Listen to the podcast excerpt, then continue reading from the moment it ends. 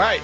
It's Thursday, May 18th. I'm here with EY from SoFi. That would be Liz Young. This is Market Call. Market Call is brought to you by our sponsors, FactSet Financial Data and Analytics, powered by Tomorrow. And of course, SoFi, get your money right all in one app. Do you do it all in the app, Liz? Or do you I do, it? a lot of stuff Yeah. in the app. Yeah. My content's in the app. All Yeah. the money's in the app. You can get everything in there. Well, it's a great platform. I, I am. I am a, a SoFi uh, customer, and it is a great dashboard, and you can do all of those things like you say about getting your money right all in one app. So there you go. Um, all right, we're here. There's no Guy here. I know. So Just the two of us. listen, good for Guy Adami and, and his son Guy Jr., who is a, a, a great little lad. He is graduating Great little lad. from his alma mater, from Guy Senior's alma mater, which Yeah. is kind of cool. So that's happening today. So shout out to Guy Jr. Um, and shout out to Guy and Linda. They have had three kids graduate college in three consecutive years, which is absolutely wild. great. All from Georgetown too. How about that? Wow, that Yeah. is actually quite impressive. Yeah, it is pretty amazing. All jokes so aside. yeah, no. That's- um. So and, pretty and. Guy uh, and Linda, they um, have stewarded this whole process. So Guy,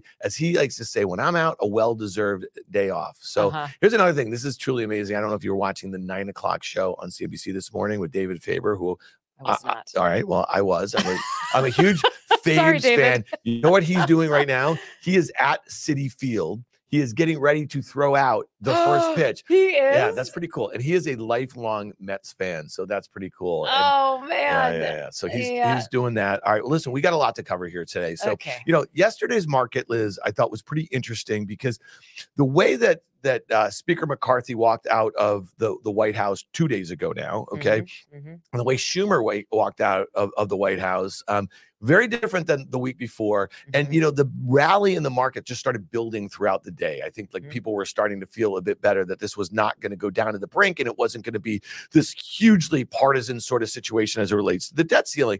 I think there's a little enthusiasm about that today. There were some headlines. I think we have one of them right here from Senator McCarthy. He's, or excuse me, Speaker McCarthy. Um, that would be in the House. I mean, he's basically saying we could have a bill on the floor. This is a bipartisan bill that will Mhm. pass, not the bill that they passed last month that like was calling for five trillion dollars in future cuts and spending and that sort of thing. What does that mean to you? Does that lift some sort of like like because the market hasn't been pricing it, the VIX hasn't been pricing it. Does that lift something off the markets here? I'm not sure. I mean, I don't know that it lifts a ton off the markets. Even just looking at the pattern right now, right? The Dow's down pretty sharply compared to the S&P and the Nasdaq, but the S&P is only buoyed by tech, communications, Yeah. the growthy stuff. Yeah. So more of a, a rate sort of move or the expectation that maybe things aren't going to be terrible or, or whatever the case may be. But here's the thing about the debt ceiling. I think that it's going to maybe in the very, very short term, let's say they pass something next week. That's Yeah. the most recent headline I Yeah. saw that next week was more likely. Maybe they pass something next week. We'd have a little bit of a relief in the sense of, you know, if you had looked at credit default swaps on treasuries, the one month version, Yeah. they had gone up quite a bit. So people just were- just to be clear, the CDS is basically insurance on on Yes. those um, underlyings there, and so the fact is they never really blew out, right? they never so- blew yeah, out, yeah. but there was a pretty a big rise over the last few weeks. So there was obviously an increase in the expectation or the possibility that there would be some sort of US debt default, right? So you might see a little rally as those come back in and people decide, all right, we're not going to default in June. But it doesn't necessarily solve the problem. I mean, I don't know what this bill looks like, Yeah. but there's a chance that it's just a It's temporary kicking relief, the can down the road, I'm right? sure. And then we get to September-ish, budgets have to be done before October. That's where it really comes to roost and, and we'll see what happens then. But here's the thing about this whole cycle, including the debt ceiling, the timing of it. I'm starting to think the timing of it. And if you can get the timing of it right, Yeah. that's where you win. It's not so much about, oh, these are the signals, this is what they're, they're telling us is going to happen.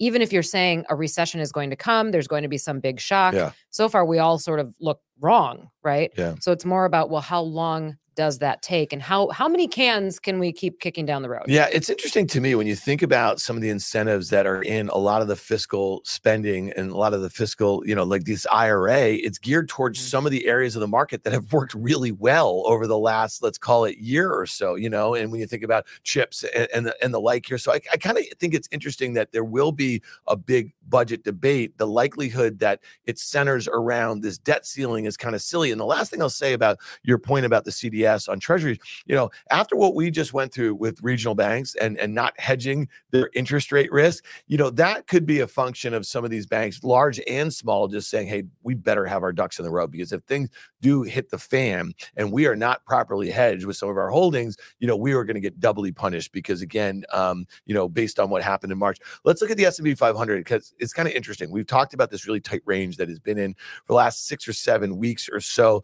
We look at that February 2nd high before uh, you know the, the regional banking crisis. It was about 4,200 in the S&P 500. Look where we got to today, 4,186 or so. We kind of sold off, um, I think about 20 handles or so. Technically, Liz, and I know that you kind of take an eye, you look at the charts every so often. I mean, mm-hmm. we've been saying this for like a couple months now. Like the mm-hmm. chart looks constructive in the S&P 500. Take it back all the way to the spring and you know, you have the potential for a breakout. I guess what Guy and I talked about a little bit yesterday is like what is priced in for the potential of volatility around 11th hour sort of negotiation on around a debt. I don't think much, especially with a VIX below 17. I would agree with that. I think that this market and and it's interesting. It this range just keeps getting more and more narrow, yeah. which is kind of wild, yeah. right? And that to me, because I'm more cautious, says that we're actually ripe for it to move bigger coming up. I don't know which direction it's going to yep. move, but when you're kind of stuck in this little area where it doesn't seem like number one, not much is happening, right? We've finished earnings season. There hasn't been any really big headline aside from the fact that the debt ceiling is heating up. But this tells me that we are actually ripe and almost fragile for a little piece of news that surprises us to move us in a different direction. Yeah. The biggest thing that I can imagine through the rest of the year, maybe even through summer, is that there's still such a big gap between what the market thinks is going to happen with rates and what the Fed says is going to happen yeah. with rates. And inflation is a huge piece of that. The labor market is a huge piece of that. Housing is probably a huge piece of that. Yeah. So there are opportunities for us to get data or get a statement from the Fed or some kind of shift in narrative from somewhere that moves this in a different direction. You know, it's interesting that you you know, you know you mentioned this range and it's kind of it's it's getting narrower and it feels like something's got to give really soon. It'll be interesting to see. Let's just say we wake up on Monday morning and and there's some sort of timeline about a bill that's going to be presented that they mm-hmm. both parties think is going to pass.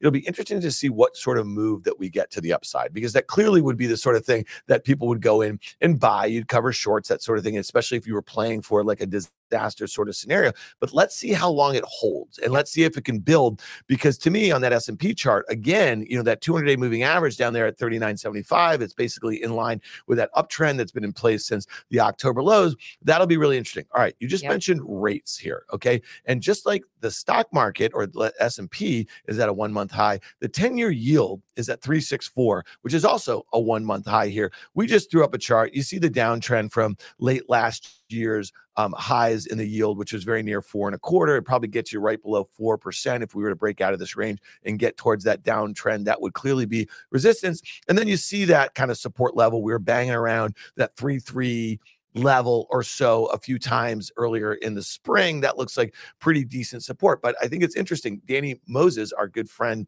and co host of On the Tape on our Friday edition, he put this woman, Lori Logan, on our radar early last year. He said she's going to be a thorn in in the kind of dovish side of some of those in the Fed. And this morning, there's a Bloomberg article, but she was quoted as saying that she doesn't see the case for a June rate pause with prices still high. To your hmm. point, that sticky part of this inflationary story, which is wages, and it is the jobs market, the unemployment rate at 70 year lows. Uh, yeah, I do see a pause in yeah. June, and poor what's her name, Lori? Lori, Lori with an O. Oh, oh, Laurie. Oh. Anyway, I sorry for calling her a thorn. I I do see a pause. I think yeah. that they can justify a pause for a lot of reasons. Yes, inflation is still high and and yes, rates are still elevated compared to where they have been for the last decade. Yeah. But you could also argue that rates at this level is much more normal. One of the things that's really interesting normal, is, especially relative to inflation being yeah, up, above the absolutely. Fed's target. Yeah. Yeah, and also, I mean, just as as a caveat, there's a sweet spot mm-hmm. for inflation between 1 and 3%, CPI between 1 and 3%, where the market tends to go up or mm-hmm. at least do okay. Yep. So eh, I will not also be surprised if the Fed starts to change their tune when we near 3% instead of 2%. Will they admit it? Outwardly, but, but probably not. But, but it's funny. So, how do they do that in a way? Because this 2% was the target on the upside pre pandemic. It's mm-hmm. been the target even when we had high single digits late last year when we had a 9% CPI, they're still talking about 2%. Yeah. And wouldn't that have kind of give them the cover and say, listen, the economy has changed. The dynamics in the jobs market have changed. The pandemic yeah. changed that. And we think that the natural rate is going to be higher. And here's why. Like they have the opportunity to do that. Now that it's falling and it's going to be nearly cut in half in a month or two, at least the CPI readings from their highs, wouldn't you think 40 year highs? Wouldn't you think that they kind of missed their opportunity to reset the stage there for inflation? Mm-hmm. I don't think so yeah. because I think that they needed to make that the mm-hmm. consistent message and they didn't want people to work in some kind of margin of error above 3% yeah. and set expectations that, oh, they'll stop at four. They said they'd be happy with three, then they'll stop at four. So they had to stay on this 2% narrative. As we get closer to it, things will probably show some more stress. We're going to see things in the market that are cracking, right? There's probably going to be some economic data that's softened even further. Yeah. By the time we're nearing 3%, will probably have had at least a flat, if not a negative GDP print. And then they'll have the excuse to say, okay, look, growth has slowed considerably. We're a little bit concerned about some of this other data. 3% is a far cry from 9%. So we yeah. see the possibility that as inflation continues to soften, we could consider cutting rates, right? It, it would be like the tiniest little changes in their words, but as we know, the market changes on the tiniest little changes in their words. So I don't know that they need to necessarily say anything about it until after they have paused for a while. Yeah. And then it's the conversation about, all right, when do we cut? What's funny, it, it takes me back to late 2018 when Fed Chair Powell had started, um, you know, the prior year, just kind of this rate hiking cycle. They talked about normalizing interest rates, right, off of that zero interest rate bound that had been there, you know, since the, the financial crisis. And so to me, what I think is interesting is like when, you know, we had this, this kind of uh, rate moving higher, right? Inflation was still low. Um, you know, the stock market didn't like it, right? And we sold off 20% in Q4 of tw- 2018. So I just kind of wonder, like, if they're able to thread the needle and maybe get market participants or companies or, you know, whoever it is, it's not just market participants. We're looking at this data, it's companies, the way they forecast, right? CapEx mm-hmm. and hiring and all this yep. sort of stuff. And yep. so to me, I think there's a narrative to be told that, okay, maybe we can deal with lower unemployment rates, right? Mm-hmm. With higher inflation and rates just higher. Maybe that's the normal sort of um, going forward. All right, let's talk about the dollar here a little bit. I know this is um, uh, a topic that you um, you know track pretty closely. It's something that we've been following as re- relates to you know U.S. multinationals and their earnings. And we had this huge round trip, right? So we saw the dollar go, the Dixie, the U.S. dollar index go from like 100 in early 2022 up to like almost 115 round trip the thing. It's kind of found some support here. It's rallying a little bit here. Thoughts mm-hmm. on what this means to the, the kind of rate outlook and what it means for kind of corporate earnings? We know that corporate earnings while they were better than many people expected in q1 um you know like they had this tailwind of a lower dollar in the quarter especially kind of year over year. Yeah, you know what's interesting though, and I know we talked about this on Market Call either last week or the week before the weakness in the dollar was not as much of a buoy for yeah. multinational corporations, yeah. right, as we would have expected. Part of that being the weakness in the dollar is occurring for different reasons. I think the strength in the dollar in the dollar was occurring when the Fed was continuing to hike and everything was a little bit different here than it was overseas. Now it's almost like there's been this tiny little shift of, you know what, things aren't that great in yeah. the US and they look like they might actually be getting better elsewhere. Maybe not necessarily in Europe, but who knows? Asia might be getting mm-hmm. better. Japan actually mm-hmm. is even looking a little better. So there's a possibility that the the speed of this and the leaders and the countries and the regions that are taking over change a little bit. If the Fed comes out and says they're pausing in June and we still have a market pricing in cuts later in the year, mm-hmm. I think the dollar probably weakens even further, yeah. but I don't think that that necessarily helps corporate earnings. There was a time earlier, uh, let's say a year ago, where I said something like, I don't even see necessarily the VIX as the fear gauge. The yeah. dollar is the fear yeah. gauge. I don't think it's going to work that way in this environment with the Fed having to pause and slowing growth and stagflation here. Yeah. And a year ago, I mean, the dollar was a flight to quality as the euro was getting right. nailed, right? With the war, you know, in, in, in Ukraine here. And I just, it's worth noting. And again, a lot of you guys will say, well, the gold weakness is just commensurate with what, what the dollar has just done the opposite, right? And if you look at the GLD, the ETF that tracks gold, kind of interesting here, it made a, a bit of a double top going back to a year ago. It's closing high, which was a multi-year high. We just got there about a month ago. I think that was probably the height of the issues with the debt ceiling. It was also the lows in the dollar, and you see that uptrend that's been in place um, since late last year. So that'll be a really interesting level. You see the 200-day moving average all the way down there um, at 170 or so. Talk to me. Um, I think you've definitely been a proponent of you know a small percentage of your portfolio in gold. Um, mm-hmm. You know, mm-hmm. does this is this a back and fill? Does this give you an? I think Guy would probably say this is probably the opportunity at that uptrend, maybe towards 180 is where if you haven't been in gold, this yeah. could be a good spot to do that. I would agree with Guy on that. Yeah. And it's it's funny. I mean, this is such a short-termy market, yeah. right? Gold, I'm looking at a chart, I'm kind of eyeballing this. Let's say it peaked on May 4th and it's shown some weakness since May 4th. Guys, today's May 18th. Okay. So that's, that's short termy. Is that what you call it? Short termy. 14 calendar days of weakness that is not a long enough time to say it's over. Yeah. The gold trade is yeah. over, right? And if you look at that time frame, we've had maybe some optimism on a debt ceiling. We've had a rally in rate sensitive parts of the market. Yep. Not surprising then that gold would give a little bit back in that environment if fear has left and people don't necessarily need, you know, to worry about a, a debt default in the US that's probably not the thing that takes gold back up again. But I do think gold still has at least support, if not more upside beyond what it saw on May 4th. Yeah. So I would agree. I think this little dip is an opportunity. If you haven't been in it, mm-hmm. I would put some stuff in it. It's also the re- it's the recession trade, right? So yep. if we do have a recession yep. and it comes harder and than than folks think, and and then there's something else that happens, let's say in the economy or in the markets, the Fed's playbook is to lower interest rates. They lower interest rates, they weaken the dollar. You weaken the dollar, you have gold going the opposite way. So, why do we spend a lot of time throwing up all these beautiful FactSet charts um, on the screen as we're talking about this stuff? Is a lot of traders they use technicals to help inform entry points, exit points, stops, and the like, inform your option uh, strikes, uh, if you will. Right. All right, let's talk a little bit. You wrote your note um, on the Wait, SoFi. I want to go back to one thing. Oh, sure. Sorry. Whatever. we get whatever. Whatever you need to. The, the market yeah. stuff. So this is more about yields. Yeah. I want people to go look at, if you can, if you have access to it, go look at a chart of the twos tens inversion and look at the range that it was in before SVB failed. It was in a range of, let's say, inverted 80 to 100 basis points for uh, almost two months, if not at least February into March, and then inverted beyond 100 basis points. SVB failed, regional bank stuff happened. It shoots back up and it's only inverted about 40 basis points. Now it's stuck in a range between 60 and 40 basis points. So we've the environment has changed. The level of inversion has changed. Yeah. And as we've talked about many times, when the curve uninverts is the signal, right? So we didn't quite uninvert yet, but we've certainly made headwinds. Uh, I'm sorry, we've certainly made uh, headway to headway. get to that uninverted level. And now we're kind of stuck in a more shallow inversion. So I would argue that this is saying we are closer to a recession. The next time it jumps back up, let's say we're in a range of 20 to 40, right? It's just almost like this stepwise function telling us it's coming. Yeah, you know, it's funny. And, and, again, you know, like on a day like today where I see, you know, the S&P up like 30 basis points and I see the NASDAQ up one and a quarter and some of our favorite AI bubbly names are just raging right now. I mean, NVIDIA is up nearly 5%. We're going to talk about the semis in a second here.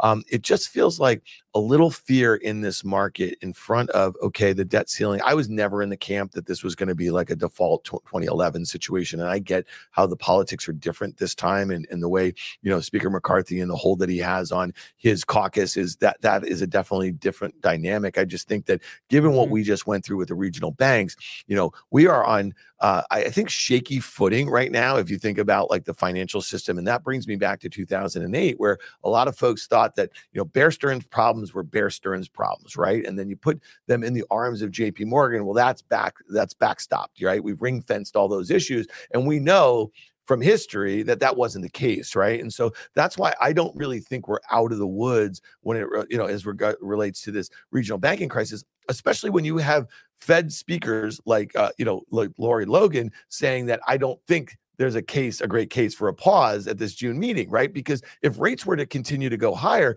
we could have these further exasperated these issues as it relates to mark to market losses, right? With these held to maturity securities. And who knows what that starts to affect, especially as the regionals fail or get kind of bundled up into some of these larger names and the sort of um, risk that there's in those portfolios that some of these bigger banks have. So to me, that's that's why I bring it up. So a little fear in the stock market might be a really healthy thing. And I guess next week, let's just say we do have the passage of the lifting of the debt ceiling, and let's say it is to September 30th, and then we know that there's going to be a looming budget debate, and that will be partisan because when we get to the fall, we are one year out from the president uh, presidential election, and that is all on the record at this point. You know what I mean? Mean so like, mm-hmm. so that that's why that's important to me. So I think with the S and P up nine percent on the year, the Nasdaq 100, you ready for this, people? Up 25 percent on the wild. year, which is wild because it's almost wild. as much as it was down last year, Liz. Yeah.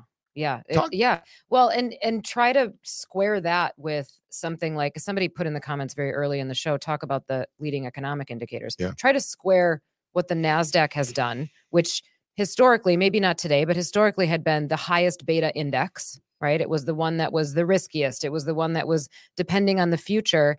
And then you look at leading economic indicators, the index year over year just falling off a cliff. Yeah. It's down almost to where it was in March of 2020.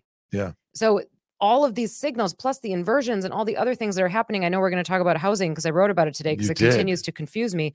But these signals and then you see the market happen it's almost as if you know if i go to somebody and say give me your bull case because i i legitimately want to hear it. Give me something that convinces me to be more positive. I might get some little anecdotal things like housing is still strong unemployment hasn't blown up but then mostly the answer is well the tape right? The tape. The, the market. Yeah. the market keeps going up. So that's the bull case. That's called momentum. That's not necessarily a fundamental bull case.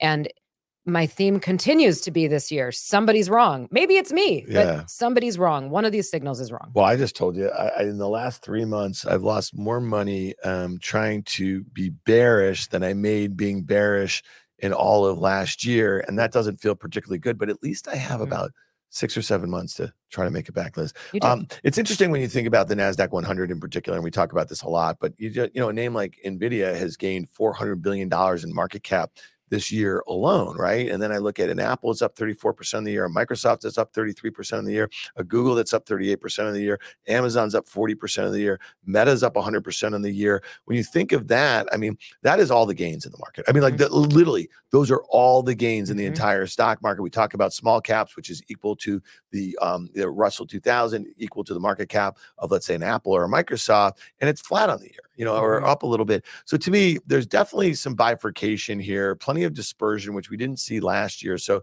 um, that's something I think we got to keep an eye on because sooner or later, people, this bubble, and and I'm not saying that there's a bubble in the technology, there's a bubble in the enthusiasm about these large platform companies being able to yeah. kind of, you know, like um, you know, take advantage of these new technologies working through their platform. It's just not I think they're front end loading um, a lot of that. All right, let's talk about housing because this is really just like employment. And, and, again, going back to being confused, you know, you've mm-hmm. talked a lot about housing is probably one of the most confusing aspects of this economy. We know mm-hmm. it's a huge part of the economy, and you had a great note.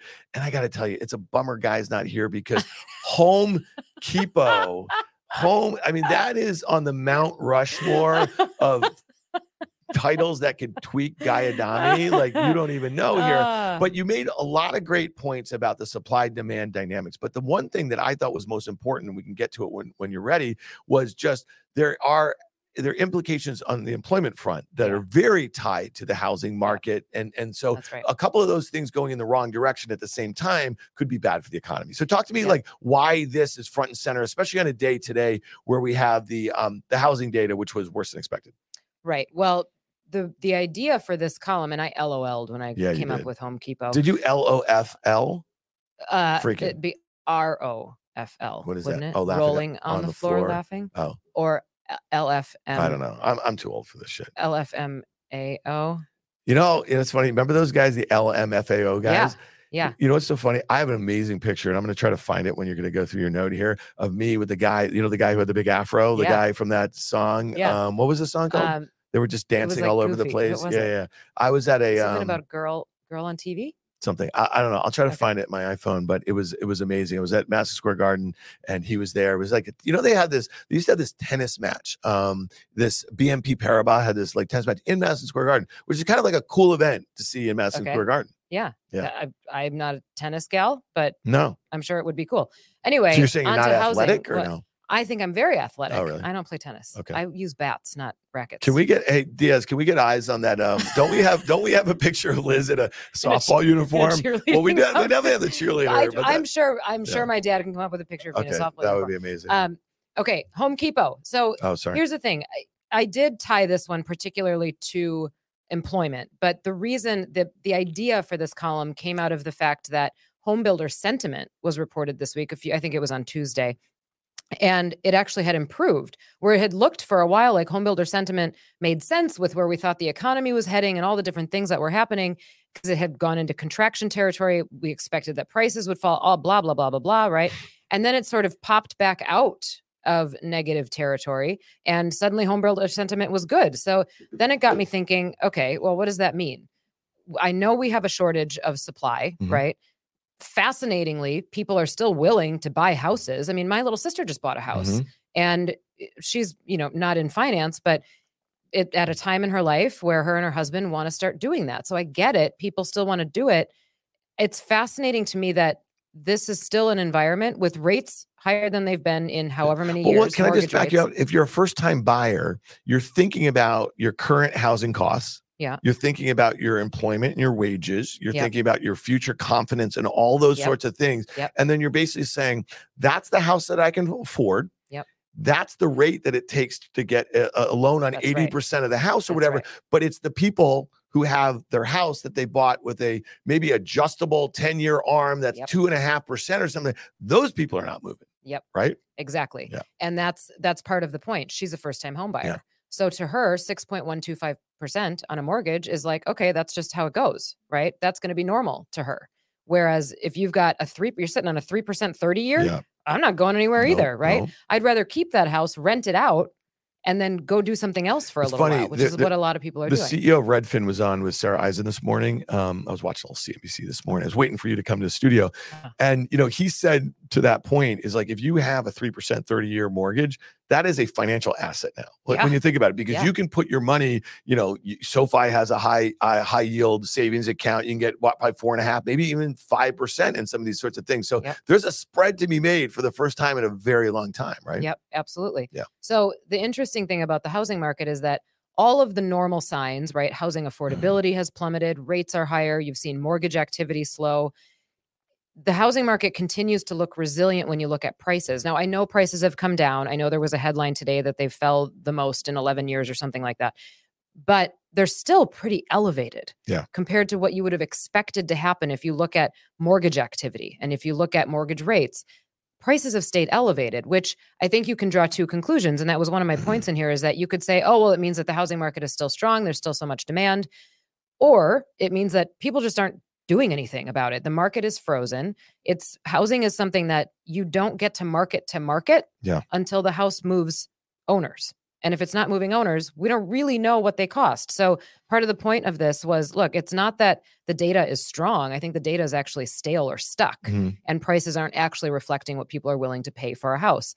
The other piece of this is that existing home sales and new home sales are sending kind of conflicting signals as well. So we know that we have a shortage of supply. There's definitely more people than there are Mhm. houses available, or at least more demand than there are houses available.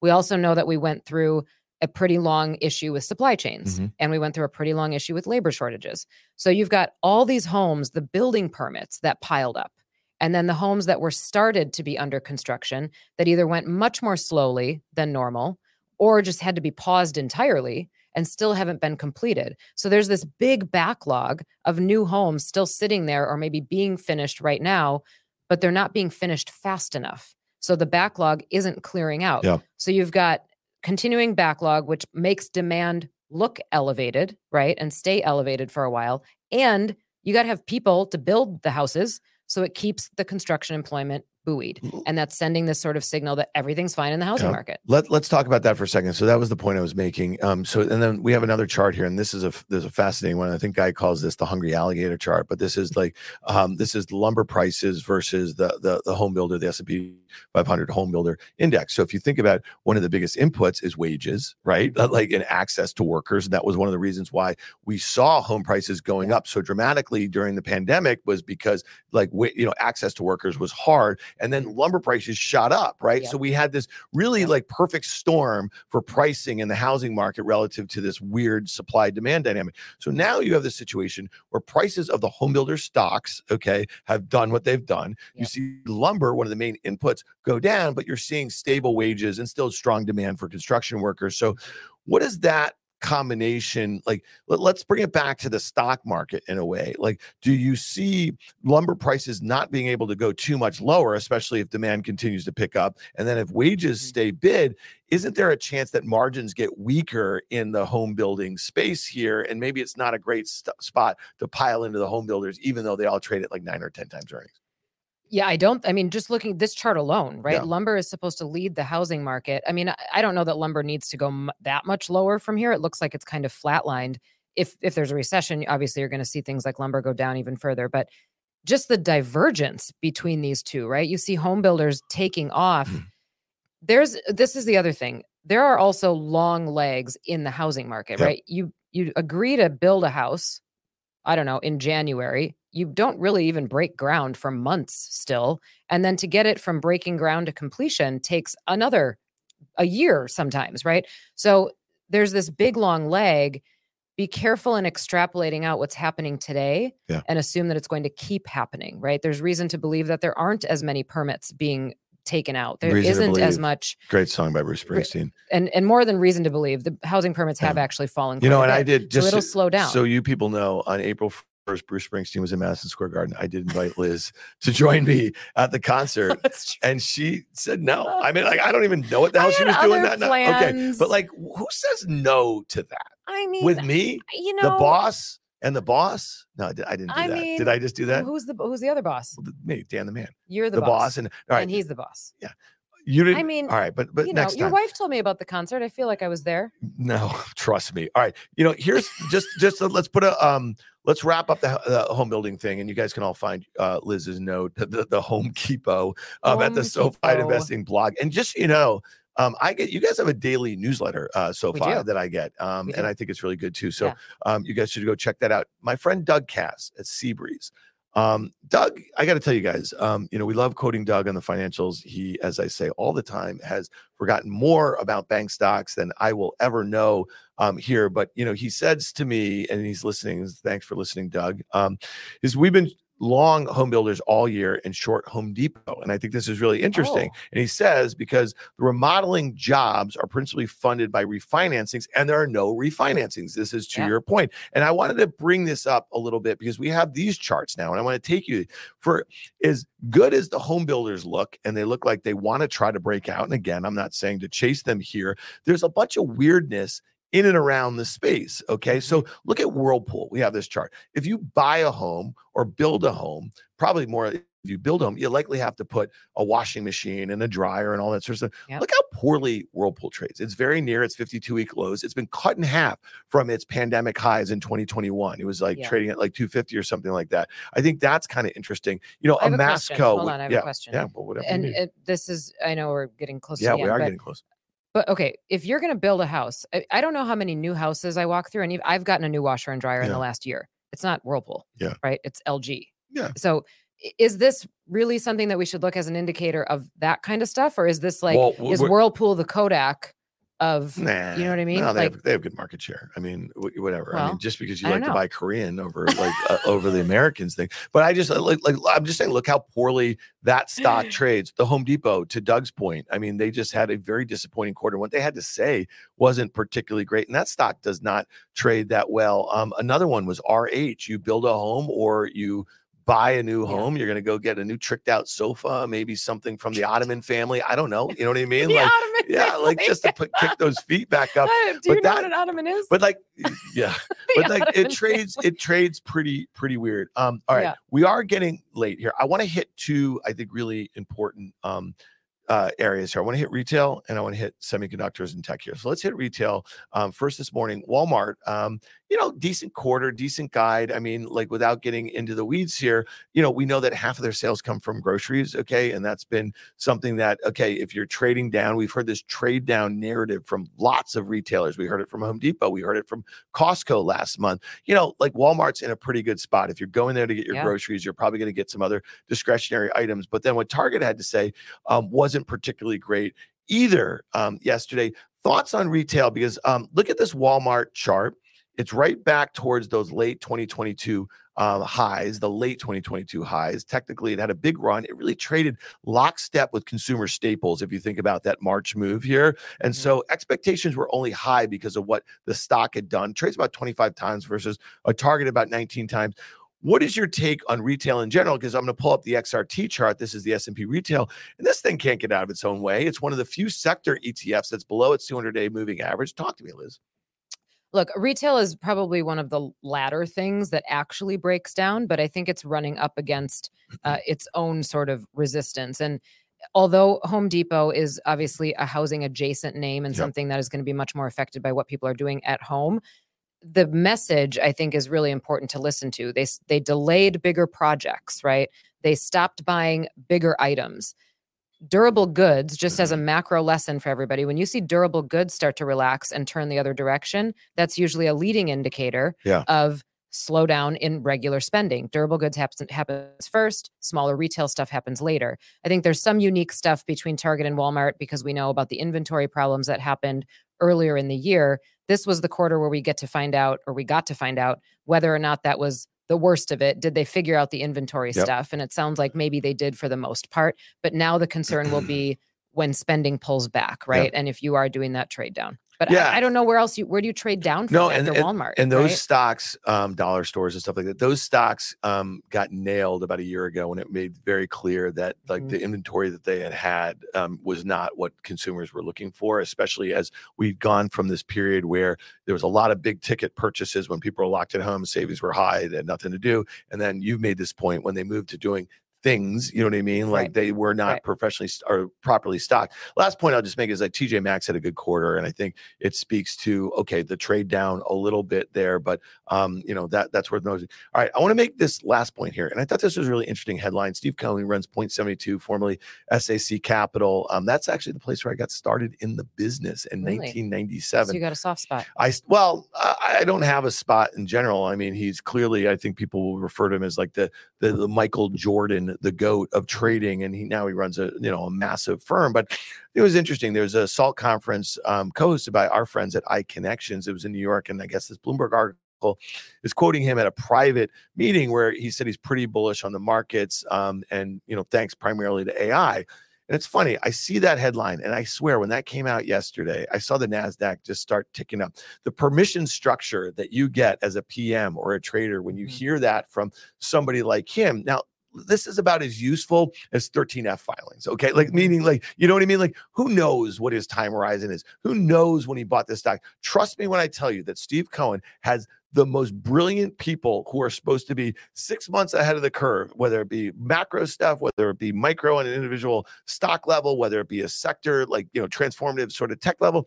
So he could be reiterating a view. He could also Mhm. be selling into that view. You know what I mean? Because things are getting a little nutty here. And I just think that's Yeah. kind of interesting because I suspect a guy like that makes a lot of his money being contrarian. And I don't believe right now with the NASDAQ 100 up 25%, going all in on these huge AI stocks. And they're not AI stocks. You know, if you're looking at any of the big platform companies, they're going to use AI in, inside of their own businesses, you know what I Mhm. mean, to get, you know, better productivity or better monetization or better whatever. But Mhm. that's not something you're going to see and feel right now. Maybe Nvidia is seeing it with their orders for advanced chips for all that stuff. So Yeah. my question to you, let's pull up the Nasdaq 100 chart here. It just got above its August um, of 2022 highs.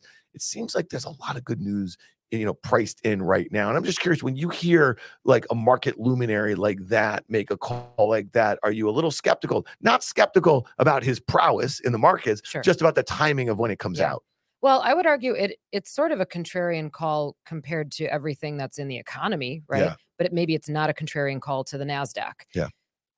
I mean, it does make me skeptical. The, the AI thing makes me skeptical. Not, I'm not skeptical skeptical about AI. I think AI is going to be a big deal, Of course. but I don't think it's going to change The our way like lives. the way like next- Web three was, or the way Right, that like the metaverse was, right, the way that Bitcoin Bitcoin was. fixes Right. everything. Right, Yeah, got it. all okay. the same stuff. Just I just want to be really Yeah. clear on that. but Great it's job. not going to change our lives in the next five months, right? Even if it is this big thing that everybody is expecting it to be, Yeah. this is a five to 10 year story. And keep in mind, if AI takes over, people lose jobs. Yeah. So that's actually not good for parts of the economy. And there are always going to be conflicting signals and things that something gets better and something else gets worse. So it's not just sort of a cure all. And I think the the swiftness with which many of these companies have gone up because of the enthusiasm, Yeah. it's almost like do we not have anything else to be enthusiastic about this year? I, I maybe we don't, right? So we're trying to like grasp on to something to be happy about, maybe. But this is also not something that you're going to get gratification on by like December. You know, it's interesting. Um, I want to highlight maybe um, Amanda and Jacob could find it. There was Chamath Palihapitiya who runs Social Capital um, and, you know, a, a- private tech investor, but also invests in public markets. I think um, on Twitter, someone shared it. I'm not on Twitter. Elon kicked me off. Um, somebody showed me this tweet yesterday that he quote tweeted that that Steve Cohen article. Okay, uh, you know the Bloomberg headline with that saying it's really. I think I'm paraphrasing here. Maybe these guys can pull it up. Um, paraphrasing, but he said it's really interesting that this time all the excitement about AI is not coming from Silicon Valley, it's coming from Wall Mm. Street, which I Mm. think is, and that's Yeah. really now listen, it's being reflected in private market valuations. We've seen plenty of AI companies that are pre-revenue being minted with one billion dollar um, valuations, and I just think thanks guys for bringing that up. I just think that this is a really interesting and I think we're going to continue to have this push and pull between Silicon Valley and Wall Street because right now the only way that you can invest in AI is buying Microsoft or Google or what you think Amazon's going to do or a Snapchat headline in and around it. And we're going to ServiceNow had it something. Nvidia again has gained 400 billion dollars in market cap this year solely based on the belief that they're going to you know they're going to be the ones selling most of the advanced chips. I'll just mention this, you know, Nvidia was data center, it was gaming, it was crypto mining, and there were big peaks and valleys as it related Yeah. over the last few years around all of those things. And I do not, and I've been short Nvidia, and I'm getting my balls blown off on this one. Sorry to use that technical term here, and I'm just being really honest about that. But my point is, is like there will be. Oh, thanks guys for bringing that up, and that means just right up the keister. That's what that looks like. Um, so sorry, we had this. chart I you don't want to be short. no, um, but but yeah, not pretty. Um, but they report next week, and I think that's going to be an interesting one. I just Yeah. can't imagine. I mean, like the quarter and guidance list that they're going to have to put up to, to kind of keep this thing going is yeah. just um, well and astounding. and that's sort of my point is if you're investing in these stocks now and you're excited about ai i'm not saying that it's the wrong thing to do i think you should be excited about ai but if you're looking at this now at these valuation levels and expecting that by the end of the year you're going to say to yourself you know what it was worth 80 times Yeah. forward earnings right i don't think you're going to get that gratification i don't think you're 25 get times sales for a company that's a 750 billion right i don't think you're going to get the satisfaction in a reasonable investor time frame to say that was the right decision. I'm going to keep holding. So it, there are going to be bumps. There's going to Yeah. be peaks and valleys along the way and not every company is going to do this well. That's how every new innovation comes out. Everybody tries. They don't all succeed. So there's going to be probably some really big winners. Maybe nvidia will be one of them but there's also going to be some some companies that don't do it well at all Listen, and it falls apart every one of those companies that I just mentioned is going to be, they have been using AI or they have been building systems or Mhm. hardware or whatever you want to, to, you know, to service this new transformative technology. But there's no, there's no silver like bullet. There's no one thing. It's like, how do they integrate it in the things that they're already doing and, or, or augment the services that they're selling to others? I mean, that's the story here. So um, to me, it's like, what have we discounted right here? And again, being early is being very wrong in my case here. So Mhm. that's a tough one. Um, and again, I remain very optimistic about the prospects for a lot of these companies to do it. And then it'll be really interesting. Just wait until the IPO machine gets turned back on and the SPAC machine gets turned back on, and We. AI stocks are going to be yeah. the first ones. All right, before we get out of here, and I just want to say this: we've gone late. We appreciate you sticking with us.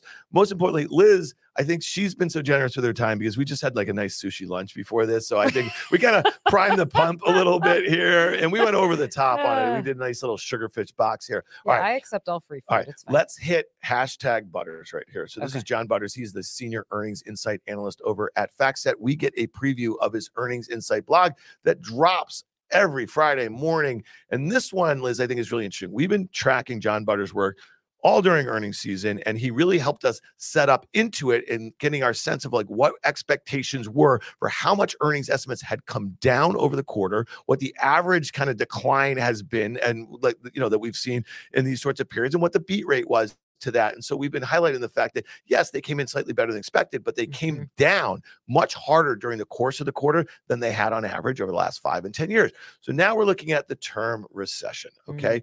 The term recession has been cited on the Q1 earnings calls of 105 S&P 500 companies. This number is above the five-year average of 77, above the 10-year average of 59. However, Q1 2023 marks the third straight quarter in which the number has declined after peaking in Q2 of 2022. The financial sector has the highest number of percentage of companies citing recession on Q1 earnings calls. In addition, the term debt ceiling has been cited on the Q1 earnings calls of just 13 S&P 500 companies. Interesting. So talk to me about why financials, and I know the answer, but let, Mm. let's inform everyone, why financial companies were probably much more in tune about talking about recession um, than, let's say, Yeah. others. Well, this is all about feelings, I think, Yeah. too. You know, you talk about uh, it's not a recession to you until your neighbor gets laid off or until your brother gets laid off or Yeah. until somebody in your house does. If you were in the financial industry in the first quarter of Yeah. 2023, it didn't go so well towards the end. and it really felt like there was either a crisis that had already begun or a big one that was brewing. And when you finished out March and saw, you know, a- handful of banks that had either failed or were on their way to failing in that industry, of course, you're talking about recession, right? And if you're outside the industry, you're looking at the one of the most cyclical sectors and saying, "Oh my gosh, if you have a scar of any sort from the global financial crisis, there were eerie similarities Yeah. and it didn't feel great." So then the fears went up, which is also the exact time when that yield curve uninverted by at least 20 to 30 basis points, right? So I don't think it's any surprise to anyone that financials would mention it more.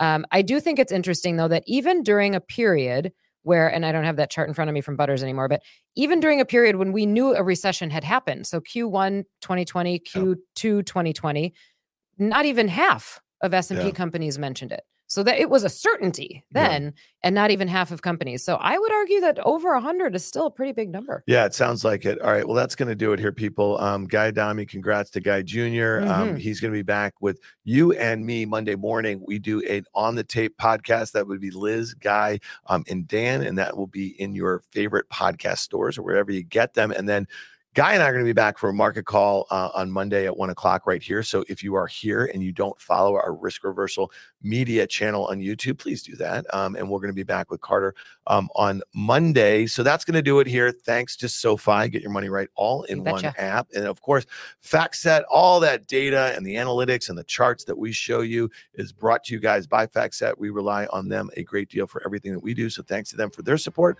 Uh, Liz, have a great long weekend. Thanks for going Thank overtime with us. Thanks. Bye-bye. Of course.